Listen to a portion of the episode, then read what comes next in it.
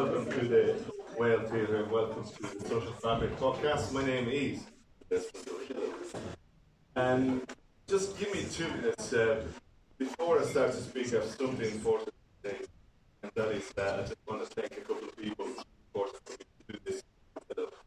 And I'd like to thank Ross McFarland and Brian O'Regan because they keep asking to do this situation, allowing me to this wonderful in this amazing place. So thanks for keep putting trust in me and uh, allowing me to it. And Paul in the control tower there, he just make sure that the microphones work, the lights work, work. and Peter for running an amazing uh, front of the house. You know, the, you all you that the, the hospitality in this place is second. So Peter, Chloe, Tanya, Kian, Isabel, Lauren, I the other two, but thanks a you. And, and uh, wait, wait, wait, wait, there's two more. There's Nikki and Kia. They're just in the background. You never see them, you never hear them, and everything works all the time. So thank you. And thank you all for being here. We never really take for granted that the tickets will sell. Never take for granted that sell out. So thank you for deciding to spend your Friday night with us. Have nothing else to do, uh, it's great. Um, when I thought of this uh, show, I thought um, I was out for a run, believe it or not. I'm going to lose running, Lucy, which I do run, but when you hear the other guys on stage, you know, but I was out for a run and I thought, what is couch to like a couch to 10k marathon? What does that mean? So I thought I might Google it. And then I thought, I'll do a show in theatre. So the four people there on stage with me tonight know an awful lot about running. And uh, thank you for all of you that kind of suggested them. Their, their names came from a lot of you. So there's a lot of admiration and uh, respect for the four people on stage. But what I want to do tonight, there's people here that would like to know how to become faster, how to go better. People here that would like to get off the couch and run. People have been dragged by their mates and have no interest in running. So I'd like to give you 360 of uh, what running is all about. So it's not a running promotion. Really try to find out, is it really worth running? So you might decide to run tomorrow morning, or you might decide to stop running tomorrow morning. Who knows? That's what we're trying to do. Last thing, uh, I want to thank a really good friend of mine, Ross. He's, he's always available. If anybody knows knows that his um, availability is one of his main qualities. but, he's um, he's always been a great supporter of uh, show and uh, they not only sponsored the goodie bags my guests, sorry, not but he also sponsored a beautiful pair of running shoes in a fish. So one. Sorry, it's one pair, it's not one shoe. it's one pair. So there is a, there is a lucky winner tonight who'll go home with a lovely pair of dinner shoes. So we really do hope it's a female, size six. they love that particular color. Uh, so good luck with that. If you're not, if you're that bloke at the back with size 11, it's okay because uh, uh, our friend uh, Damien from Cleveland King has come on board and he will bring this parachute back to him and some dinner fish that fit. So thanks to Damien and thanks to Ross for the, the.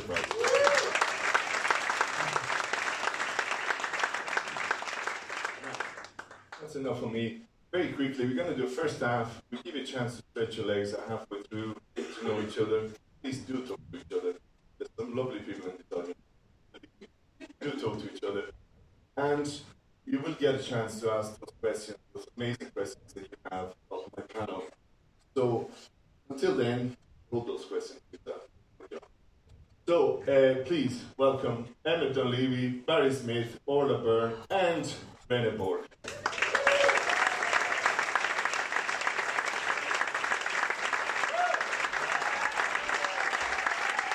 Anyway, anyway you like.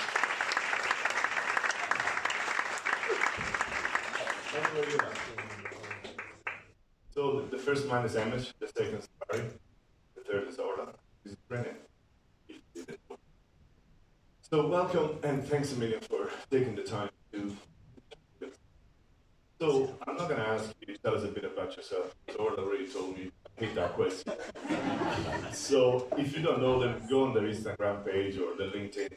Anyway, they all have something to do with running. That's the stuff there. But what I want to do, I start with Emmett. Because the, the show is called uh, Couch to Eternity, I'd really like to know something that uh, has been left behind. When do we fall out of love with running? Because we all start, we all run, right? When we were kids. As most of us just run from one place to another. Then we fall out of love at some point.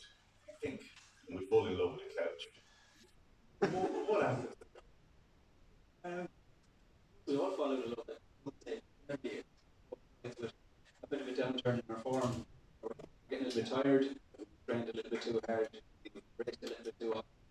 Um, but I think for most of us, and even more here, are regular runners, even when you do put the runners away for a couple of days, the, to get back. Less about, I mean, competition is important, recruitment is important, but I think for most of us it's a lifestyle as well. It's part of um, important running we. I think for most of us, it's, it's an integral part of what we do on a daily basis. And we're, we're happier people after we got a run and everything. So even though we take breaks along the way, we're nearly always drawn back to it again. It's part of our DNA as such. Okay, I asked the question, the wrong person, the question. The wrong person. uh, no, it, Orlaith, what about you? When did you fall in love with running? Yeah.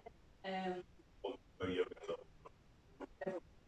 Okay, fair enough. still quite whether I'm in love on a daily basis.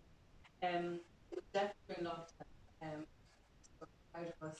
Um, my friend, um, after the field camp, okay, and we what we decided try and do a little bit of running and um, went and did rather hiding in.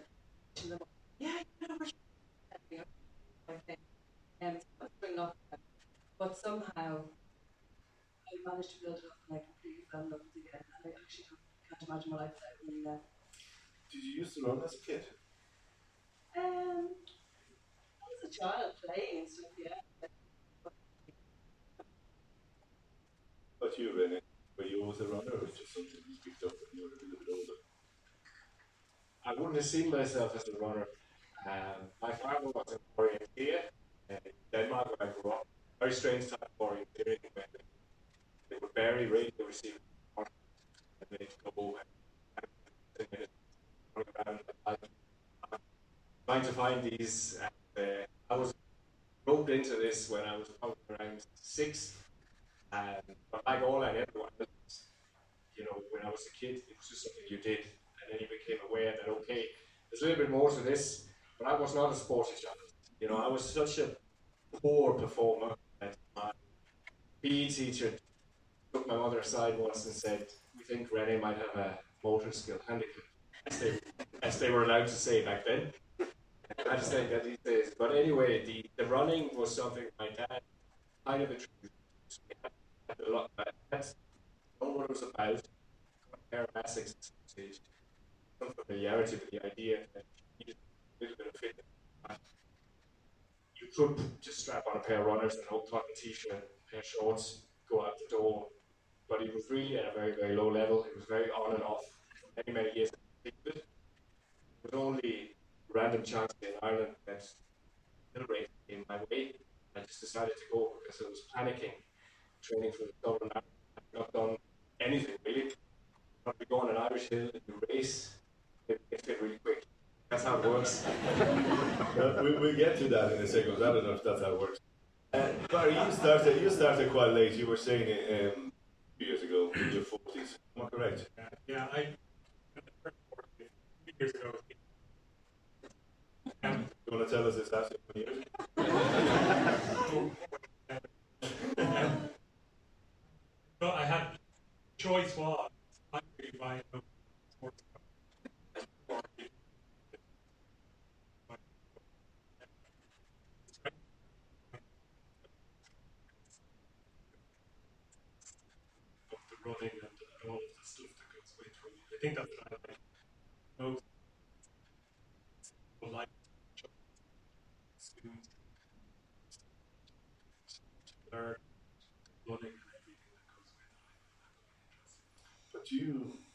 Barry is, is a professor at UCD, is a computer scientist and data analyst and many other things that I don't really understand. But, uh, from but from your uh, from the data point of view, and then I'll come back to Emmett afterward. From a data point of view, can you see like is there an age group where there's a, a peak when we all start? Yeah. You know, what, what's happening? So, can I just tell a little story?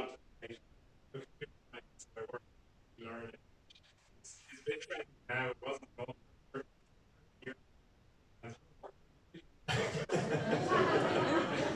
all of a sudden, yeah. and so when I started, I was. I,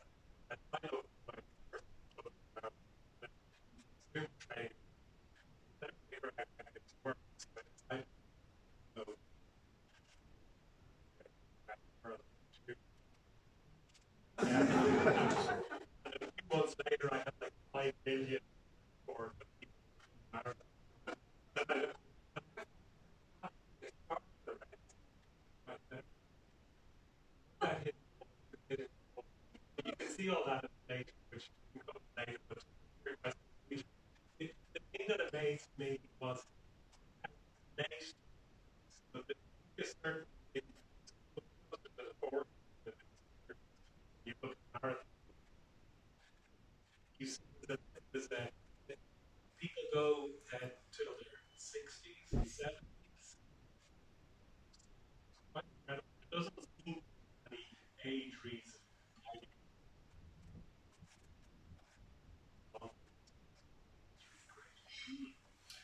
mentioned you do a lot of both you and René do a lot of coaching.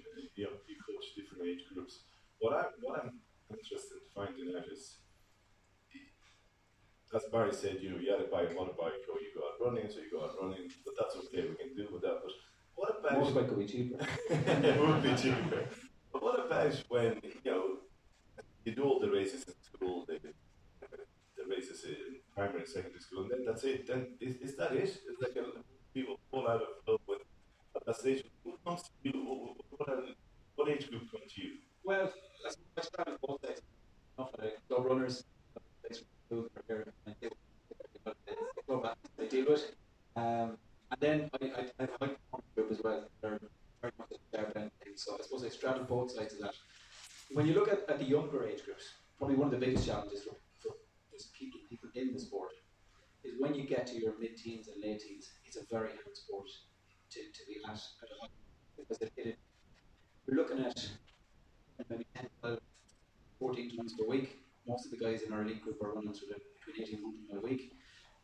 much room for anything outside.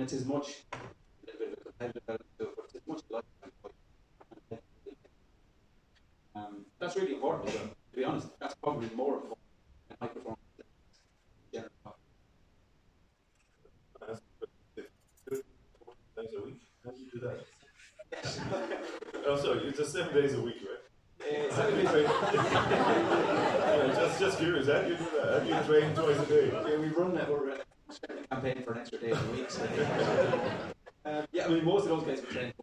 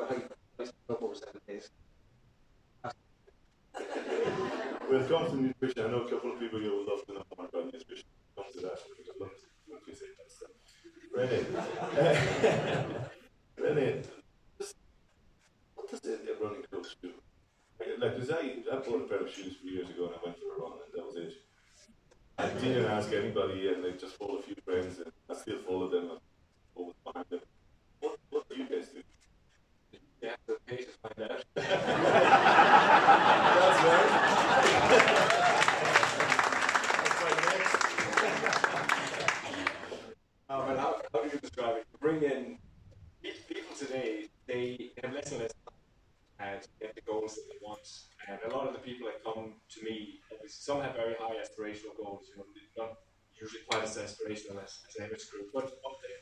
But the vast majority of people are just people have their goal, which could be quite modest, really, but they don't want to waste their time and they don't want to feel like they're kind of there's a lot of that today. You know, knees, back, whatever, control, issue. So you kind of they want someone to take a lot of that away. But really, all you're doing, any coach, you need to get to know people. So it's a bit like getting a new player on board. Your team. First thing you try and figure out is what position is playing. What's his or her sprint like? What's their endurance? Try and form a full picture. What's their life like? So come in, get a questionnaire done, a little bit more of a formal process, other processes as well. The main thing is get to know people, find out what their life looks like. When do they work? Do they have night? They work weekends? All these. The training history. From that, you figure out what they want. Because then you have the A and you have the B. Journey, destination. I just need them to plot what do I think based on all that information, safe way to get on to the that I have to draw on my experience, one of the experiences. I have mine, but most of the things that focus on enormous history of out and trying to see what will work with this person. We then, of course, today, because we have all the fancy technologies and areas available, well, we can do that from far now. We used to have to backside or Emily do stuff that you can't do that for people. You have clients in San Francisco and clients in my. So today with the tools we have, watch and everything, you can get a very good picture. Communicate instantly with them on WhatsApp. That's really, you know, I'm just kind of, have a training plan that someone can have questions on. Maybe some of want to be held accountable a bit. Most of the people come to me, they actually want, they're already pretty motivated, to be honest with you. So I, I don't deal with people so often that need a kick up your ass, you know, excuse my language. That's the thing for that. Or about you, uh, you started recently, you know, and you went from uh, running with your friend to join it. Yeah. I might do. no, I'm part of lazy to be here tonight. Um, and we're so lucky to have him as our coach. Phenomenal. And he's trying to change the way I look at running. You know, it's starting a social thing. Um, and once you kind of go to the track, you know, you can just see so many improvements. Um, the, the kind of the stuff that you learn that I never knew about, um, you know, really is incredible. And um, you know, you just apply it every day to, to different kind of races that you're doing, and it's it's such a social scene. It's fantastic, really. And Barry, thanks, Laura. Barry, with uh, regards to the data, again, just, and then we'll ask you about your running in a minute, but just I'm curious about the data of, um, uh, again, from from the couch to getting the shoes on, going on the road, is the hard. What, does the data show you? Have you done any research on that? What, stops people from? Yeah, it, it's it's hard to dial in on those sorts of questions. Um,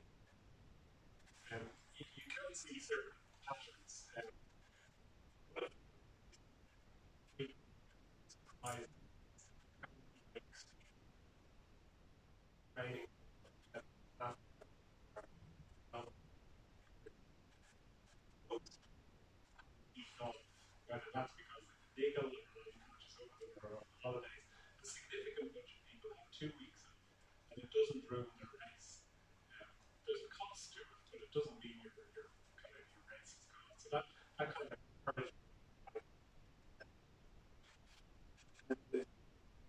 Then mentioned that the wearable that we all wear, and uh, they do everything for us. They tell us how fast, how far, and all that. Is it a bit of an hindrance, or what do you think? Or what do you think? I know you're the geek, but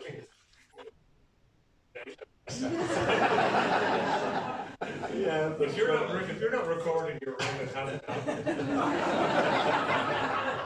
What about you, MS? What do you think of these wearables? Is it can it be a bit of a hindrance for, for us? Um, I, I think, as a particular, I mean, a lot, most runners is probably is that element of it. Very good job for the last couple of years. but it, it's a great tool for keeping you accountable. When you're out running sometimes, you might be on your own. In the back of your mind, you know this is going to You're not quite going to stand like it might be. It wasn't the case. Um, it, yeah, it, I suppose it, it's great. I found it's great information there. Get in what I go off and down. We've gone through uh, for 12 weeks for major marathon or major marathon, or eight, like, 12 weeks worth of travel plus. But my coaching point, I know not enough of that. You learn look what they're at. You learn. The, the more information that I think but it's also happened in the last couple of years in terms of stuff like that. There, was a massive gulf between, typically between the East African and more European years. What we found over the last few years, probably two reasons for that. I think the technology and science has improved over the years, and Europeans are, and Americans are probably embracing it a little bit more. There, there's an economic factor. Um, the other side of that equation is that drug testing in, in, Ethiopia has become a lot more prevalent that has brought them back, bringing up a little bit. So I think the technology and science play a huge role in actually changing the at global level when it comes to, to major championships and so on. So, So we're going to go in a bit of chronology from the couch to, to performance, so we'll get to the performance in a minute. But we're just about to get off the couch here. Uh, you we're just talking. But one of the many reasons people people running me running to lose weight, right? That's one of the things people go, yeah, to running to lose weight. What's the ratio between losing weight and pain? no, seriously, because is, is it worth doing? Genuinely, I'm sure somebody else wants to ask that question, but it's my question. Is it worth doing? Uh, how hard it is to lose weight with running versus going? yeah, but ultimately, if you're trying to lose weight, you're looking. I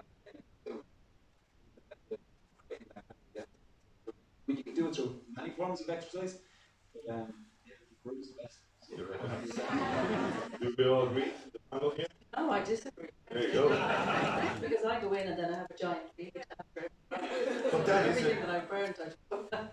That's an important point because the longer you run, the you want to eat. Right? And maybe um, what, is it worth it? Is it worth it? Brendan, what do you think? There's a lot of evidence today that suggests that you your eating habits is probably lower hanging. That's all you want. Okay? But I think running any activity that you really you want to be good at helps you get more interest in your body. And if you're more interested in your body, and for instance, your time to have a graph, then you're more likely to make good choices. It's a running sport, you know, Charles Duhigg, he wrote this book you're probably familiar with, it, which is the keystone habit. I found it because once I got interested in running and being competitive, I left. Suddenly, I started doing a lot of other things right. Before that, I had, you know, there wasn't the incentive to look out for certain habits, getting to bed a little bit earlier, cutting out maybe all the white processed foods, maybe having not quite as many late nights and movies. So if running has that effect, it's not just about caloric deficit, but it's that it will motivate you to do it, to, to take right choices in terms of, of lifestyle. Then you might, but you'll hear a lot of strength and conditioning coaches. Like, um, yeah, they say, look, you really want to lose weight, nutrition, resistance training. It's a little bit of truth to all. Uh, but I like that. I think that one thing leads to another. And uh, about Barry? What about the data? Tell me about the data. I, I love to know how many people lose weight quickly. Uh, you must know that. One of the challenges is it's pretty obvious that validate time. So that's not recorded. You have to put it. You have to put it in. Is it? It's not recorded. It's not something you you have to lie about it. Okay, so there's no. But what about you? Then then when you when you started running, what what changed for you physiologically? What happened to you? Um, I got a little tired. Um, sometimes the running at the age. Yeah, I, I lost weight, fell off. Um, I also started eating more. Just running gives me a bit of license to have a cake after the run. But yeah, I think you certainly will lose. If you're running 50 or 60 kilometers a week, that's, that's about 800 calories per fiber or so. Yeah, it's, uh, 800 calories a bar. Okay, so 60 is a lot of calories. it's pretty amazing. and I now have to make around away again on top of my So before I ask Emma Zora, uh, those first two kilometers, horrible. So we were now you literally just the foot off the couch. With just a couple of people, yeah, they're gonna get off the couch tomorrow morning. Just a couple of people are gonna leave it. What's the point of that? But those two people that can't wait to get off the couch, you know, it's, it's boring. Sorry, guys, it's boring. The first two kilometers is the most boring thing you can ever do. in your life. then it gets better, but. It is boring, but that's that you have to remind yourself that. Um, I always say to myself when I'm having a run, I think, oh, God, this is not having a good day. This, I'm not enjoying this. I always remind myself, you know, this is a dip. Because for me, there's always a dip, and then I always come up the other side, and then I get into my flow, and I love it. Um, I think it's just setting yourself up. Um, you know, for anyone who is actually thinking about getting up and starting running, it's just set yourself for success. You know, get yourself organised. Get your if you do like all all the gadgets and all that, you know, get your watch, you know, charged the night before. So I didn't charge my earphones. Damn, I can't go for a. No, charge the night before. Lay out your gear. Just try and build it into your routine. You know, set a time in the day that you go for your run, like you say. And for me, it was about the accountability. You know, I didn't have my running buddy, you know, if I wasn't meeting her gang six o'clock at the goal on Monday morning, sure, I would just turned over. You know? So many ways you can help yourself just get up, get out, ask. I just do a lot of talk. If I'm kind of feeling this is really boring, I don't want to feel this, I just remind myself, you know, you can stop any time. No one's told you to do this. You know, you're doing this for you. Um, and you know, I, I remind myself actually how lucky I am. I have a good friend, probably here somewhere, Paddy, and he always says to me, you know, we get to do this. And he's so true, you know. I mean, there's lots of people that don't get to do it, so there's so much, so more, so more, so many more benefits that outweigh the, the, the negative, you know, bit of if you're not going for run tomorrow morning that, it's gonna change it. Thanks a million. But anyway, so if I come to you and I am that person who wants to start running, actually set me off on the right foot? Okay, that word. I know you work with performance athletes and all, but if I come to you or anybody from this audience come to you and say, look, I'm ready to go. What, do? you say to them? the, the first thing, and probably the most important is of it is actually a group run. The accountability, time, diary, every day or every times a week, whatever it might be. It makes the whole thing a hell of a lot more enjoyable if you've got people to meet. So, I mean, if anybody's here in the background or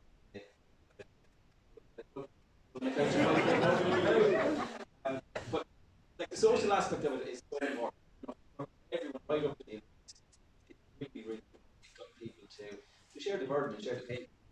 When running, running is very enjoyable in hindsight,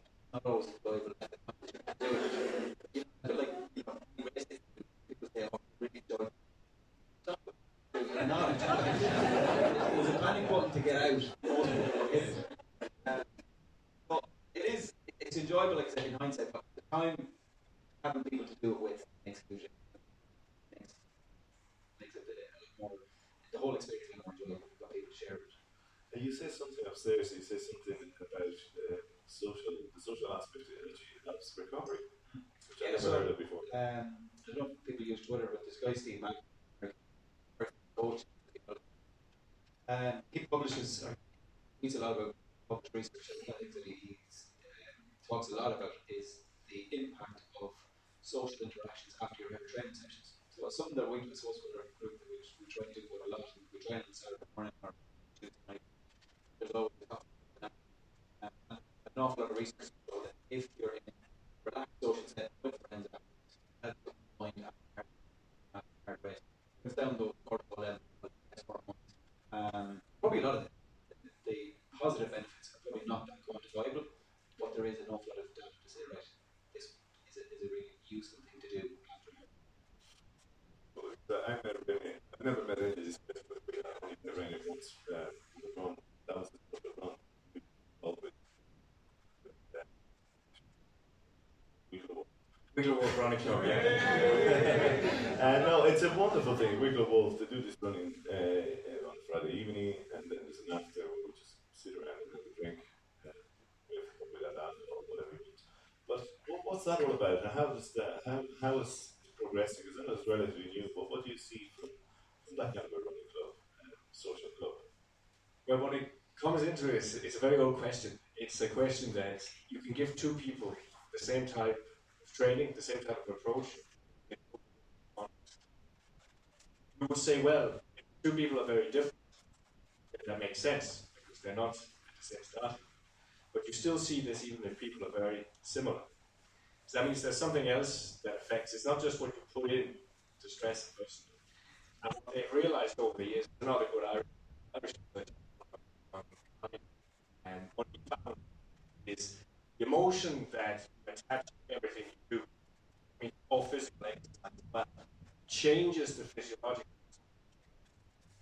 That means if you're very stressed and negative, or anything, any negative like that, let's say you hate something, you're not going to get the same physiological response as someone who loves what they're doing, or who at least is positively agitated about it. So you can easily see social running club obviously makes that easier. So does just being friends with people or being interested in people that you run with. Just welcoming camaraderie. And I know a lot of us in the one times we could come together and lifesaver, especially in local communities. We had a period, my wife once, where that was our main social it was with and so in many ways with every activity you have, you have to try and design around how to act some kind of positive emotion. During is good, but certainly after. And before is good too, you know, if you look forward to it, you have a feeling of anticipation, it doesn't happen for racing. You, know, that's a different type of anxiety. Most people are does happen. They, have a tremendous sense of achievement, know, and, then obviously you see often that after races, a lot of different totally yeah. You were saying you, you mainly run on your own, and you kind of now which one, no one wants to run. That's the prize tonight. Tell us a bit about what, what, what brings you to think you want to run with somebody? What's? You know,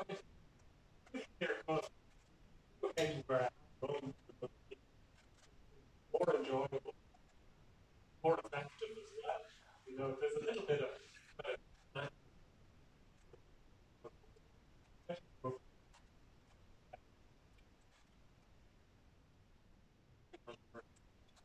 pushing the envelope, uh, uh, very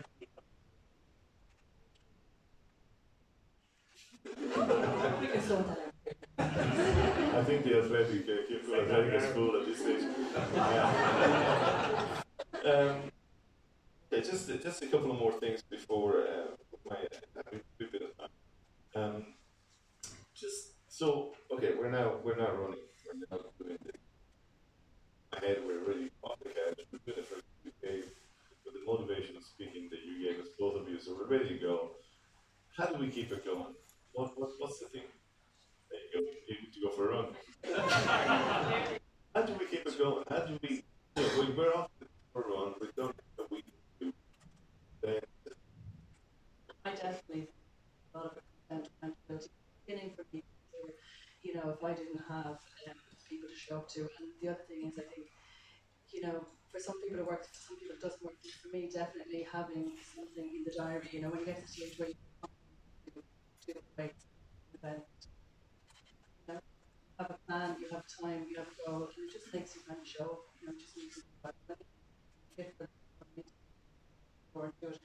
Some days you feel like going out with people and having a social aspect of it. Sometimes I just want to connect birds, feel the fresh air, stop and take my time, look listen to a podcast.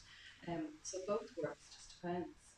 Um, but keeping going, I think you just also just really have to think about all the. I mean, you've learned so many attributes um, that come from running that you can that, that apply to all of your life. You know, like, you when you endure and when you you set yourself goals, you know, the commitment, discipline, you, you just gain so much and that keeps me going. the a plan for a race. Was it marathon the first race? Was a marathon? Little bit? race we did was virtual opening. Yeah. So we, well, we thought if we can get to 10k, we might do the mini marathon, but everything was closed then. So my friend and uh, you know we did the 10k within a week or something. So we said, well, try and do it over me. We were still at the South Black and Conference. We We did that, and then we said, should we just sign up for a marathon? Course, why not? You know, and then a few of us signed up. Us I was guilty and staying in the hotel. I mean, you know, we wasn't taken it very seriously. And then even yes, I'm guilty of having looked at the profile. Sure, it's like the hilliest road marathon front of. I was like, are you me? Like, what? So then he said, can do the distance. So we ran 40 k up the out along the Dublin Bay. It was actually glorious. I remember she picked me up at 4 o'clock in the morning in the summer. We were used to getting up early for sunrise and swimming sunrise was early then anyway, so we drove out to Dalkey, we parked, put on our gear, and we ran out to Clontarf and all the way up. Friends and everyone were there. and It was amazing. What was your first your first race? I should say. Find, I well, I went straight into it, full on Dublin Marathon. I definitely beat the wrong people here. No, but I I also, I was very responsible. The week before my first day,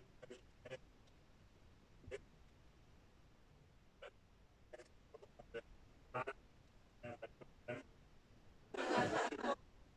What was your time? Now, the reason I'm asking that question because I know the answer. The last one you did, you told me the day before yesterday. What was your last time? Last marathon. Tell all your good times.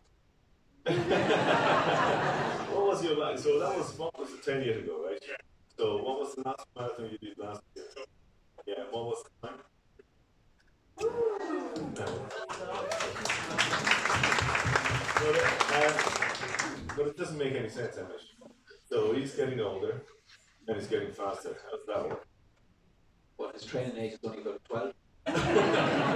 But how does it work?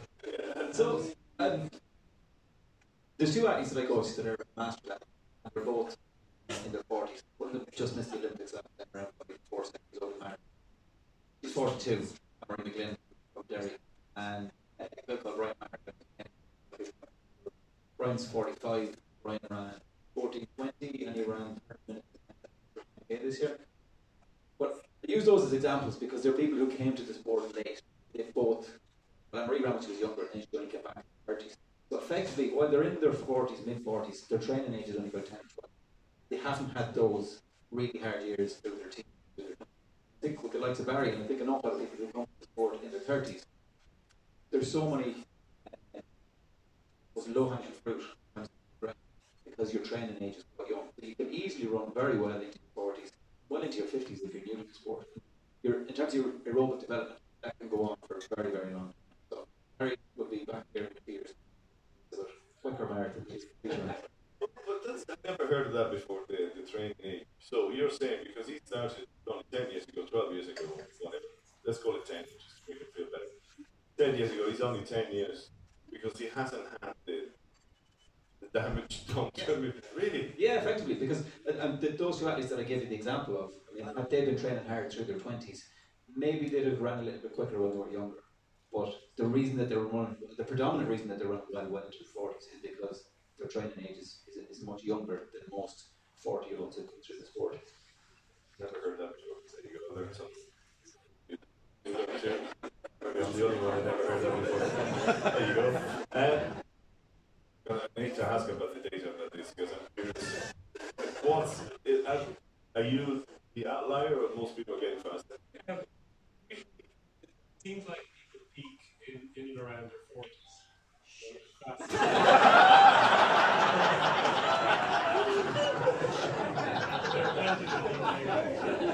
Just to go back to an.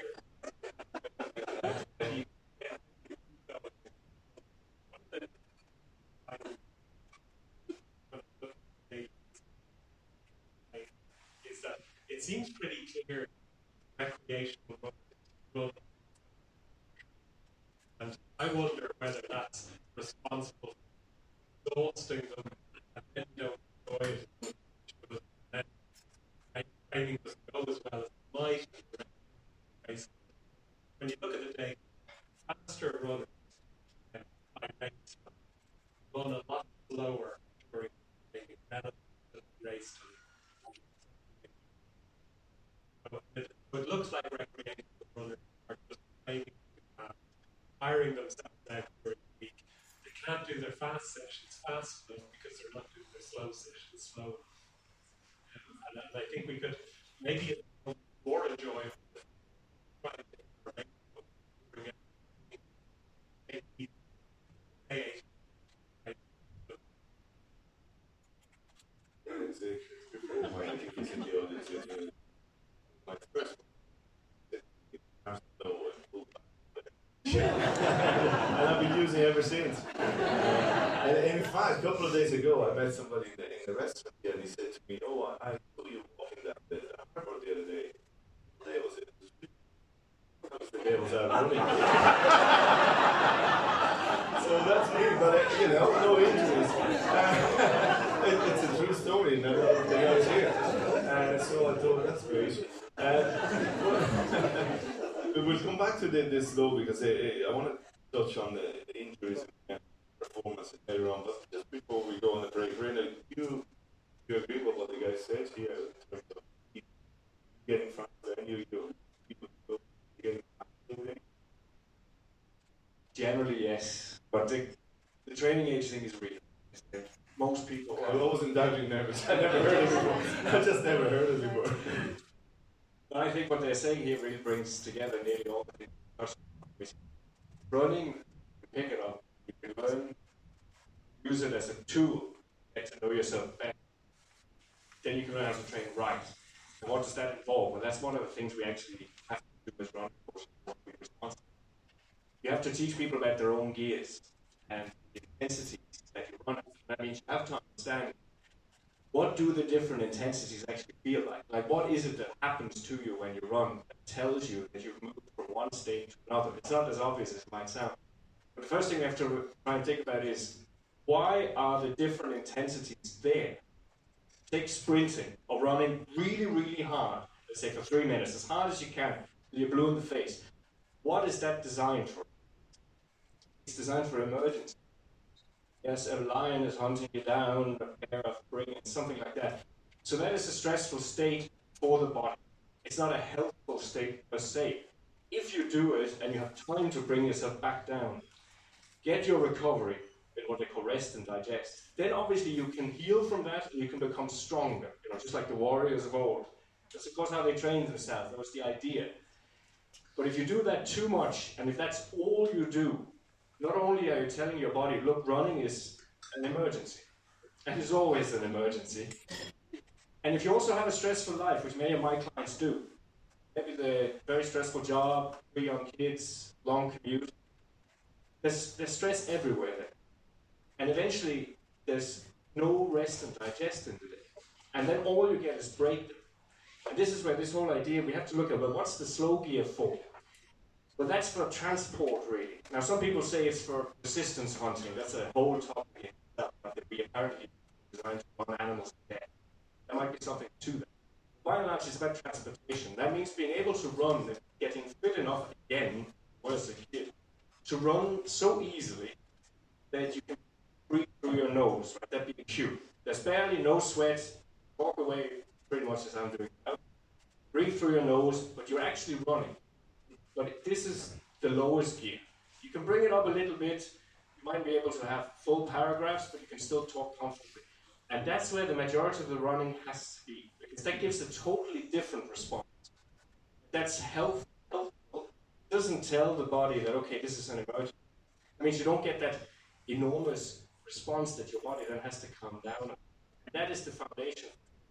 It teaches, you know, hundreds of things to talk about. Oxygenation is something a lot of people are interested in. Right? It makes your heart stronger. It creates a lot of systems inside the body that gets more oxygen out there. That feel better. There's better flow of everything in your body. And the hormonal release is totally different than exercise. It's much more zen. And you generally recognize my favorite thing. I recognize when I'm running and I hit this zone, I get good ideas. I start solving problems I have on email back in the house. Whereas if I run a little bit faster, that doesn't happen. I might get a bit of a kick, you know, that's the adrenaline. There's the kick and the rush, but they're two different drugs. And you need to take one of them very sparingly and the other one not.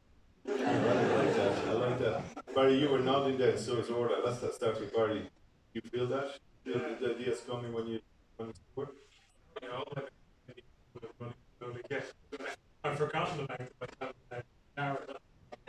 But yeah, I, I'm a big believer in both. You know, it's, it's more enjoyable and it, it, it, it frees you up to do that just about